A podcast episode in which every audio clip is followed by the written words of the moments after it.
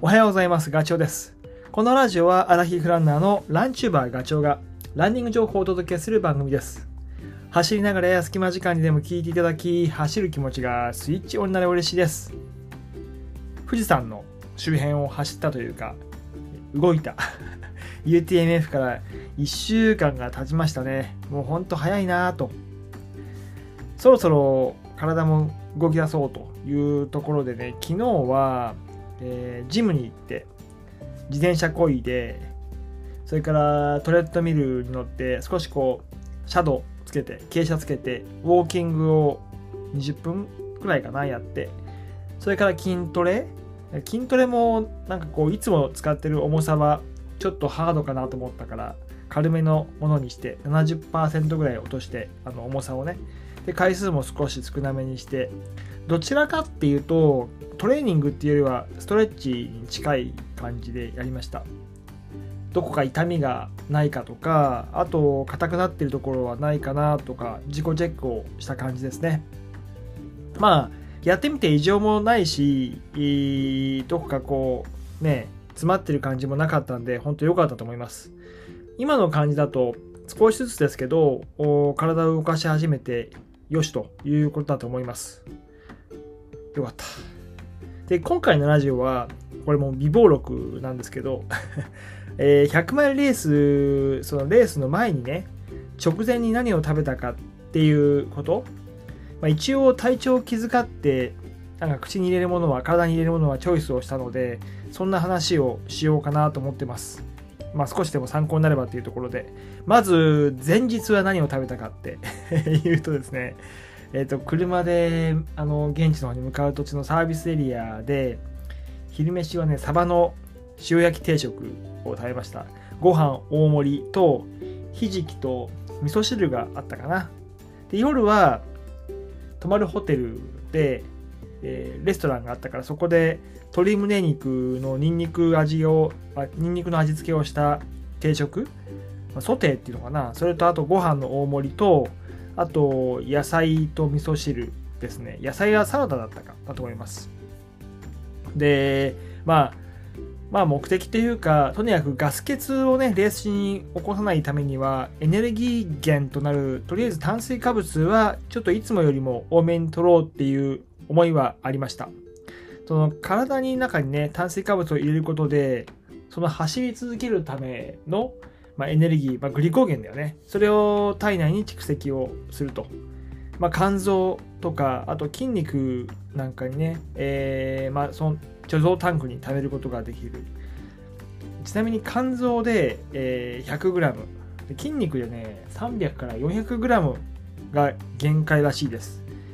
だから、まあ、炭水化物を多めに取るっていうことはまあもちろん効果はあるんだけどそんなにがっつり食ってもね もう入らないんですよね。だから普段の1.5倍ぐらいで十分かなと。であともう肉魚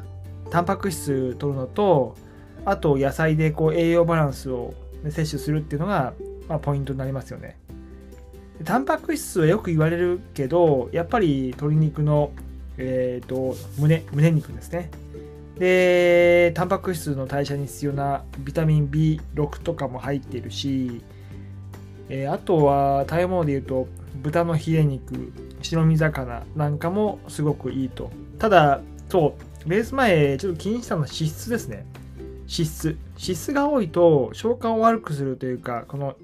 胃の壁に油がくっついて消化をこう妨げてしまうっていうのはよく聞く話です。であとは糖質多めの野菜とかかないいのは。あだから豚汁とかは最高ですよね。じゃがいも人参かぼちゃなどが入ってるからね。そんな感じ。ただあれだ。えっ、ときのことかさつまいもは食物繊維が入っているので、えー多少控えた方がいいかなというところです。で続いてレースの当日は何を食ったかっていうとまあ UTMF スタート自体が、えーと15時30分なんですよね。だからすごい難しい感じです。いつもは朝パッと朝4時くらいに起きて5時スタートとか6時スタートが大体だからそんな夕方からのスタートってあんまりないですよ。新越語学とかそのあたりもそうか。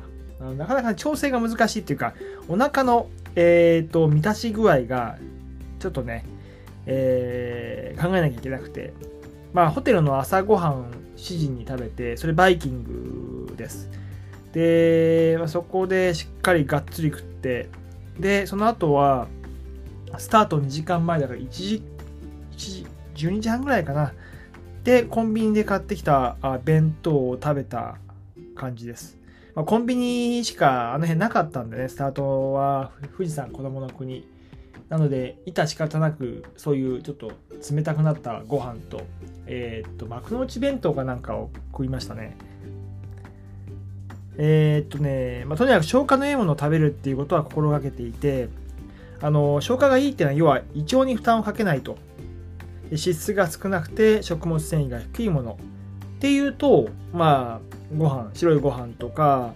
納豆卵焼きですね。あと味噌汁あたりが最高だと思いますあとは本当にホテルの朝のバイキングではあのとチョイスしたのはまさにこういうものを取りましたあと魚とかね、えー、焼き魚かで30スタート30分前にはえー、っと3時ぐらいかその辺りに小腹が好き、空いた感じがちょっとあったんで、えっ、ー、と、カステラかなんかを食べた。あ、じゃあ、どら焼きだ。どら焼きを半分ぐらい食べたのと、あとは、えー、アミノバイタルと、あとは経口水液。あの、当日すごい暑かったんで、汗かくなと思ったからそれを飲んどきました。まあ、それでレースを走って、えっ、ー、と、28時間30分か。で、胃腸がおかしくなったと。っていうような僕のレース展開だったんですけど。で、今度はもう一気に飛んでレースの後の話をすると、まあ、エネルギーは全然、まあ、枯渇状態というか全然ないので、本当だったら糖質を補充する。それもできれば30分以内とかね、早い段階で補給するかしないかで回復具合が随分変わってきちゃうから、まあ、できれば本当にゼリーとかね、柑橘類とか、ああと BCAA とかタンパク質なんかも入れとくと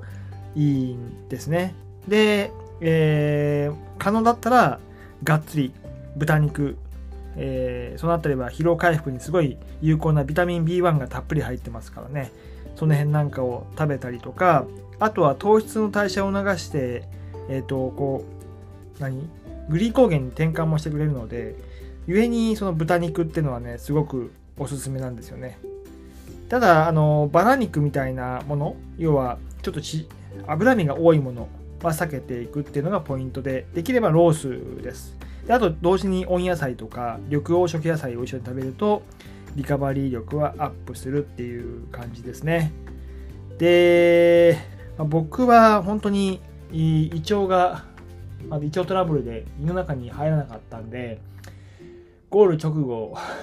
まあ水分は入れたけど、それ以外は無理で、で、僕のサポートしてくれた友人が気を利かして、うどんとかね、あったかいやつ、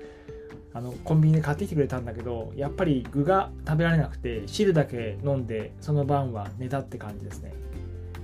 だけどね、その次の日起きたら、起きたっていうか目覚めた時は、なんで目覚めたかっていうと、お腹が空きすぎて、パッと目が覚めて、